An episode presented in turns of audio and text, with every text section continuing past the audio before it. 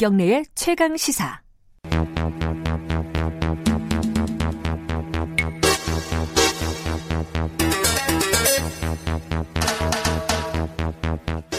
네, 굵직한 사건의 이면을 들여다보는 시간입니다. 추정 60분. 저번 주부터 했던 코너고요. 저번 주에는 어, 기자들 일종의 법조팀 에이스라고 불리는 기자들 두 분과 함께 했고 어, 격주로 한 주는 또 변호사님들과 함께 진행을 해보도록 하겠습니다. 오늘 두 분 나와 계십니다. 먼저 소개 좀 해드릴게요. 박지윤 변호사님 안녕하세요. 안녕하세요. 변호사 박지윤입니다. 네, 전지현 변호사님 안녕하세요. 안녕하세요. 변호사계 전지현 전지현 변호사입니다. 준비된 멘트를 하시는군요.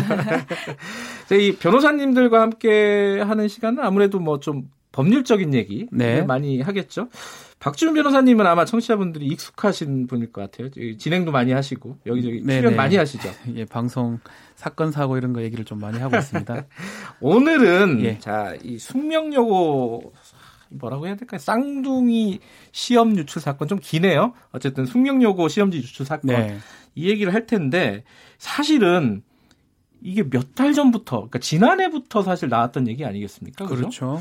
그래서 어디까지 진행이 됐는가 요 얘기부터 먼저 좀 들어야 될 것 같아요. 먼저 박지훈 변호사님이 네. 좀 사건 경과를 알겠습니다. 좀 예. 숙명여고에 교무부장이 있는데 네. 교무부장이 이 문과, 이과 자신의 딸, 쌍둥이 딸이 한 명씩 있습니다. 네. 근데 이제 3학년, 뭐 학년에 진학을 하면서 성적이 이제 급격히 올랐는데 나중에 이제 의문을 제기했던 게 성적이 그렇게 오르기 어려운데 혹시 답안지나 문제지를 미리 알려준 게 아니냐, 빼돌린 게 아니냐 그런 의문을 제기했고요. 학부모들이 아, 그 카페 같은데 많이 올라왔다. 그렇죠. 하더라고요. 그러다 보니까 네. 조사를 하는 과정에서 어느 정도 문제를 빼돌렸을 정황이 포착이 됐고 그래서 네. 업무 업무 방해죄입니다. 위계엔 업무 방해죄 등으로 이 교무부 장은 지금 구속이 됐고요. 자녀들도 뭐 공범인 형식이 되, 기 때문에 업무 방해죄 관련돼서 지금 재판을 하고 있는 상황입니다. 아, 그러니까 쌍둥이 자녀 어, 자매도 지금 기소가 돼 있는 상황이고. 네, 소년법정에서 지금 재판을 아, 받고 있습니다. 그럼 따로따로 받고 있는 거군요. 그렇죠. 이 네. 어리 어른은 성인 법정으로 가고 일반 형사 재판을 받고요. 네. 쌍둥이 딸들은 공범으로 본 거예요. 딸들도 그렇군요. 같이 했다고 봐서 소년부에서 재판을 받고 있습니다. 근데 이게 그 경찰 수사를 하고 이럴 때 보도를 예전에 봤을 때 몇 달 전에 봤을 네. 때는 어 굉장히 뭐 뭐랄까요 심플한 사건이다. 이제 뭐 해결이 됐겠구는 싶었는데 지금 요새 쟁점들이 많은 것 같아요 공방에 어떤 쟁점들이 지금 주로 남아 있는 거예요? 그러니까 여기서 업무 방해 혐의로 아버지가 지금 기소가 됐단 말이에요. 예. 그럼 무슨 업무를 방해했냐? 무슨 업무를 방해했냐면은 시험 시험과 관련한 학교의 공정한 내신 관리 업무를 방해했다는 거잖아요. 그렇죠. 그러니까 검찰이 지목하고 있는 부분은 시험지를 유출했다 이건데 직접적인 증거가 있으면은 공방이 있을 리가 없어요. 예를 들어서 시험지를 복사해서 유출하는 CCTV라는 그렇죠. 그런 거잖아요. 아, 그런 게 없어요? 없어요. 아하. 없고 이게 정황 증거들만 있기 때문에 예. 이 쌍둥이들이 1학년 1학기 중간고사 성적을 보면은 121등 59등이었거든요. 예. 근데 그 다음에 2학년 1학기 중간고사 가가지고는 한 사람은 5등, 한 사람은 2등을 하고 그 다음에 1등, 1등을 해요. 네. 그러니까 이게 보면은 비정상적이라는 거예요. 학부모들이 음. 볼 때는. 그래서 여러 가지 정황 증거들이 나온 게 있어요. 네. 예컨대 이 사람들이 시험지에 빼곡히 이렇게 반장이 불러주는 정답을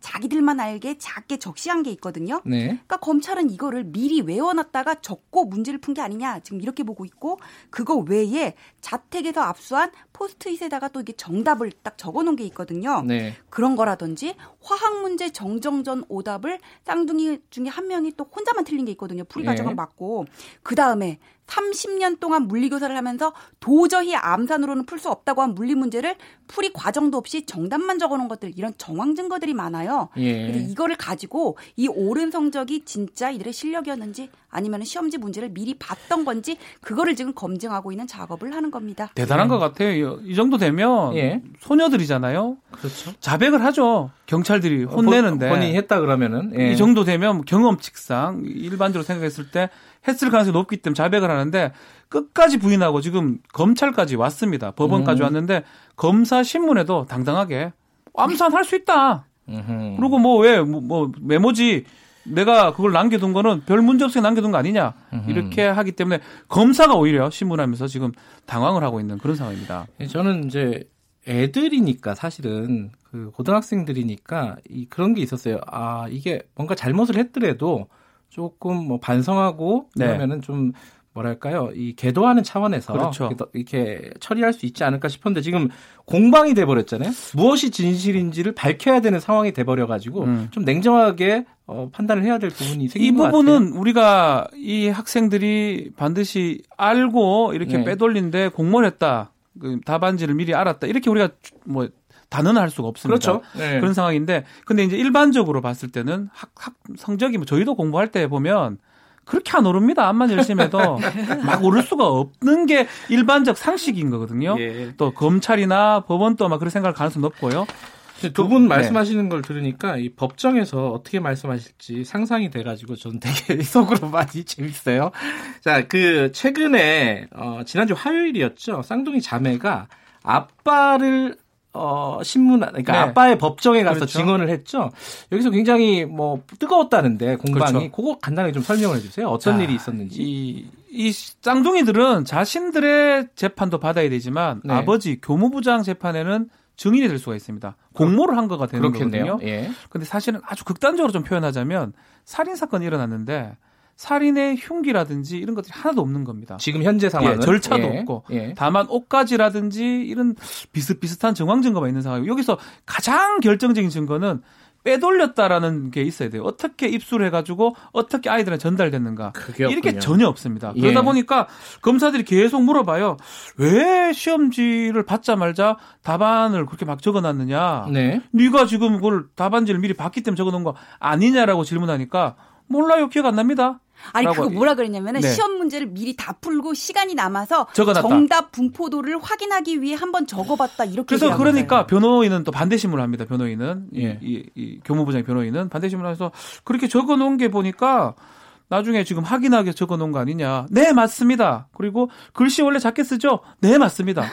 막 그러다 보니까 검사 측 신문은 뭐 전혀 안 먹히는 쪽이고, 변호인 측의 반대 신문에 더 힘이 좀 실리는 그래서 검사가 많이 지금 힘들어가고 있는 그런 상황이라고 합니다. 저는 이제 법적으로는 잘 모르겠는데 여기 보면은 이게 오답을 그러니까 학교에서 잘못 출제된 그런 오답도 그대로 적었다 이런 보도들이 많이 네. 나왔잖아요. 네. 이런 것들은 굉장히 중요한 정황 증거 아닌가요? 아 그렇죠. 예를 들어서 어떤 문제가 있었냐면은 이거는 그냥 산수 문제였어요. 화학 시험에 출제됐는데 예. 탄소, 수소, 산소로 결합된 화합물이 두 개가 있고 예. 수소 원자가 차지하는 비중은 한 군데는 그러니까 한 군데 화합물은 11분의 1이고 한 군데 화합물은 15분의 1이었어요. 예. 이게 몇 대 몇이냐고 물은 거예요. 이거 단순한 그거 비율 문제, 산수 문제거든요. 예. 근데 이게 정답이 15대 11이었는데 쌍둥이 중에 한 명이 그 정정전의 정답 10대 11을 그대로 적었다는 거예요. 근데, 오답을 적었 네, 근데 거죠. 풀이 과정은 또 맞았어요. 그러니까 이게 아. 이해가 안 되는 부분이 있는 거예요.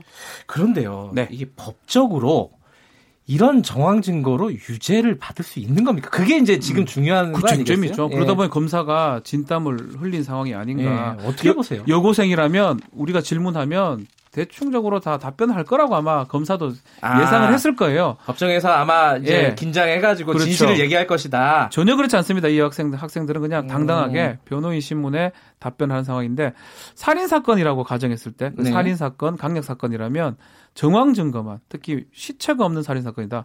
유죄하기가 상당히 어렵습니다. 어려워요? 유죄가 하기 아, 살인 사건인 경우에는 예. 그렇지만 이 사건은 업무 방해죄, 위계한 업무 방해죄이기 때문에 예. 그런 중한 범죄가 아니고 어떤 경험칙상 봤을 때 맞다면 유죄가 될 가능성은 좀 크다고 봐야 될 것 같아요. 다만 음. 그렇다고 하더라도 무죄 추정의 원칙이 적용되고 그렇겠죠. 우리는 증거 재판주의입니다. 판사가 봤을 때 지금 여러 가지 얘기했지만 암산 가능할 수도 있어요. 여러 아, 머리가 정말 좋아야 돼. 정말 머리가 좋아서 암산 가능할 수도 있고. 아, 그걸 어떻게 알겠어요? 네, 그리고 몇, 몇, 가지가 있는데 다 설명이 좀 되는 부분도 있는 거거든요. 뭐 음. 갈로 안에 뭐 넣어야 되는데 왜 실수를 했냐, 뭐 왜 이게 정답이 뭐 오답을 적었냐 할 때 지금 설명이 좀 되고 있기 때문에 아하. 판사나 재판부가 또 받아들이기에 그럴 수 있다라고 하면 그러니까 입증 책임은 검사가 가지는 겁니다. 수사기관이 음. 네. 입증이 안 되면 음. 입증이 안 되면 반대로 이거는 무죄가 될 수도 있다. 그런 정황 증거 말고도 증인들이 계속 나오고 있잖아요. 예를 들어 다른 선생님들이라든가. 네네.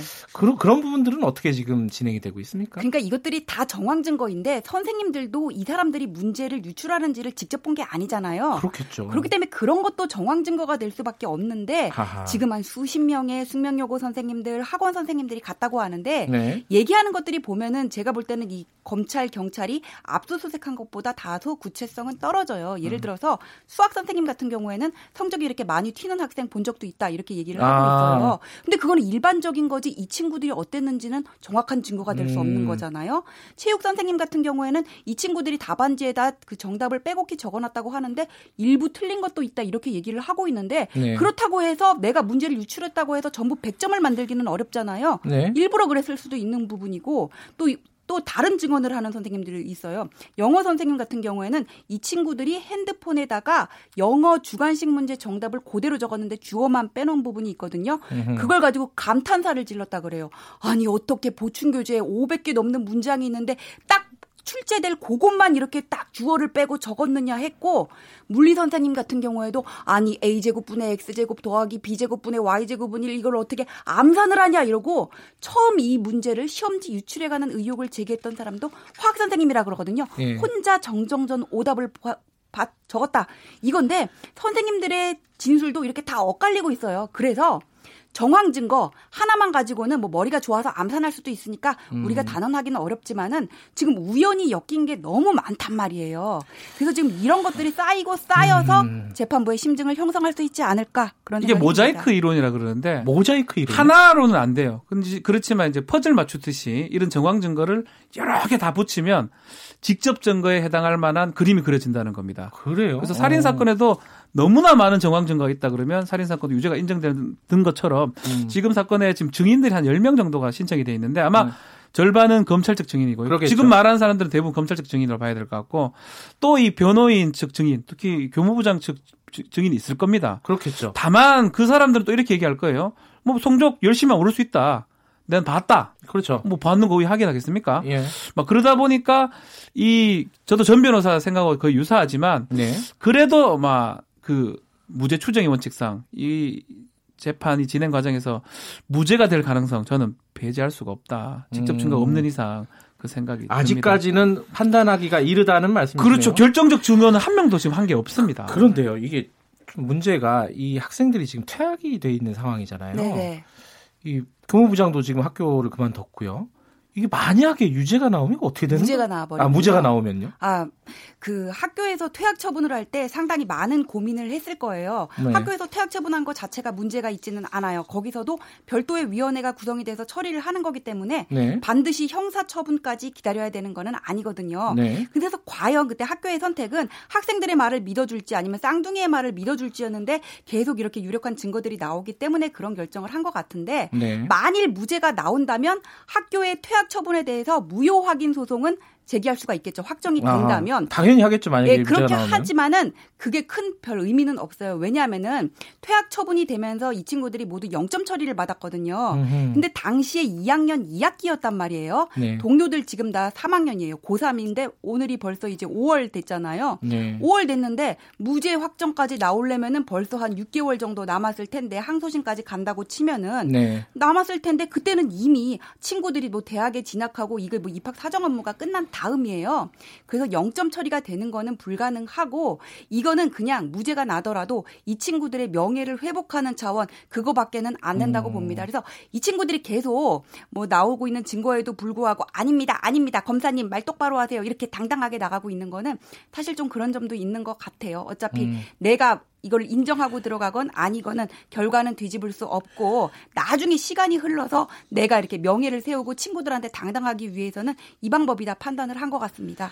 박준 변호사님 네. 그 앞으로 남은 새롭게 나올 만한 뭐 아... 어떤 결정적인 증거 뭐 이런 게 있을까요? 없죠. 없어요. 이 사건 음. 오랫동안 보도도 됐고 네. 수사기관 검찰까지 하면서 기소를 했는데 네. 결정 우리가 말한 스모킹 건을 아, 예. 확보를 못한 것 같아요. 그러다 음. 보니까 이런 어떤 정황적인 얘기만 계속 하고 있는 상황이고 네. 그렇기 때문에 재판은 저는 치열할 거라고 생각이 듭니다. 예. 뭐 계속 얘기하지만 형사 재판은 했냐 안 했냐가 중요하지 않습니다. 어, 했다면 예. 얼만큼 합당한 증거를 갖고 있느냐 그걸 아하. 증거 재판을 하거든요. 예. 그렇기 때문에 정말 심정적으로 판사가 봤을 때 했는 것 같, 같더라도 범죄를 저지른 것 같더라도 그에 합당한 증거가 없다면 무죄를 예. 할 수밖에 없는 거거든요. 예. 뭐 그런 상황으로 좀 보이고 뭐 지금 얘기를 하지만 이 여학생들 결국은 저는 뭐 그런 생각이 많이 했다면 좀 자백을 해서 선처를 좀 구하는 게 자신들 소년부 재판하고도 연관이 있는데 이게 뭐하면 도로 좀 가는 전법 같거든요.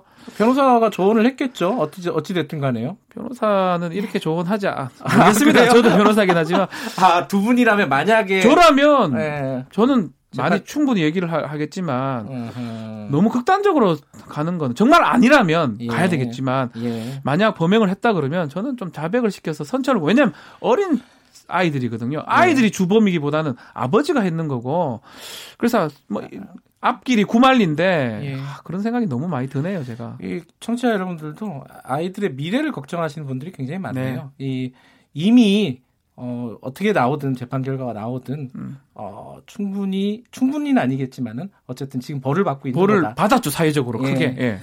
알겠습니다. 이거 앞으로 시간이 좀 걸리겠어요? 네, 걸리고 네. 저는 2심까지 뭐 3심까지도 갈 가능성도 있다 생각이 들어요. 그러네요. 자, 오늘 처음 추적 60분 아 20분 했는데 아, 깜짝 놀랐습니다. 60분 더 하죠. 예. 더 합시다. 예. 예, 어쨌든 오늘 첫 시간인데 이렇게 어, 자세히 말씀해 주셔서 감사하고요. 다음 주에는 조금 더 추적을 해보도록 네. 해보겠습니다. 오늘 두 변호사님 감사합니다. 고맙습니다. 안녕히 계세요. 박지훈 변호사님, 전지현 변호사님이었고요. 김경래 최강시사 듣고 계신 지금 시각은 8시 46분입니다.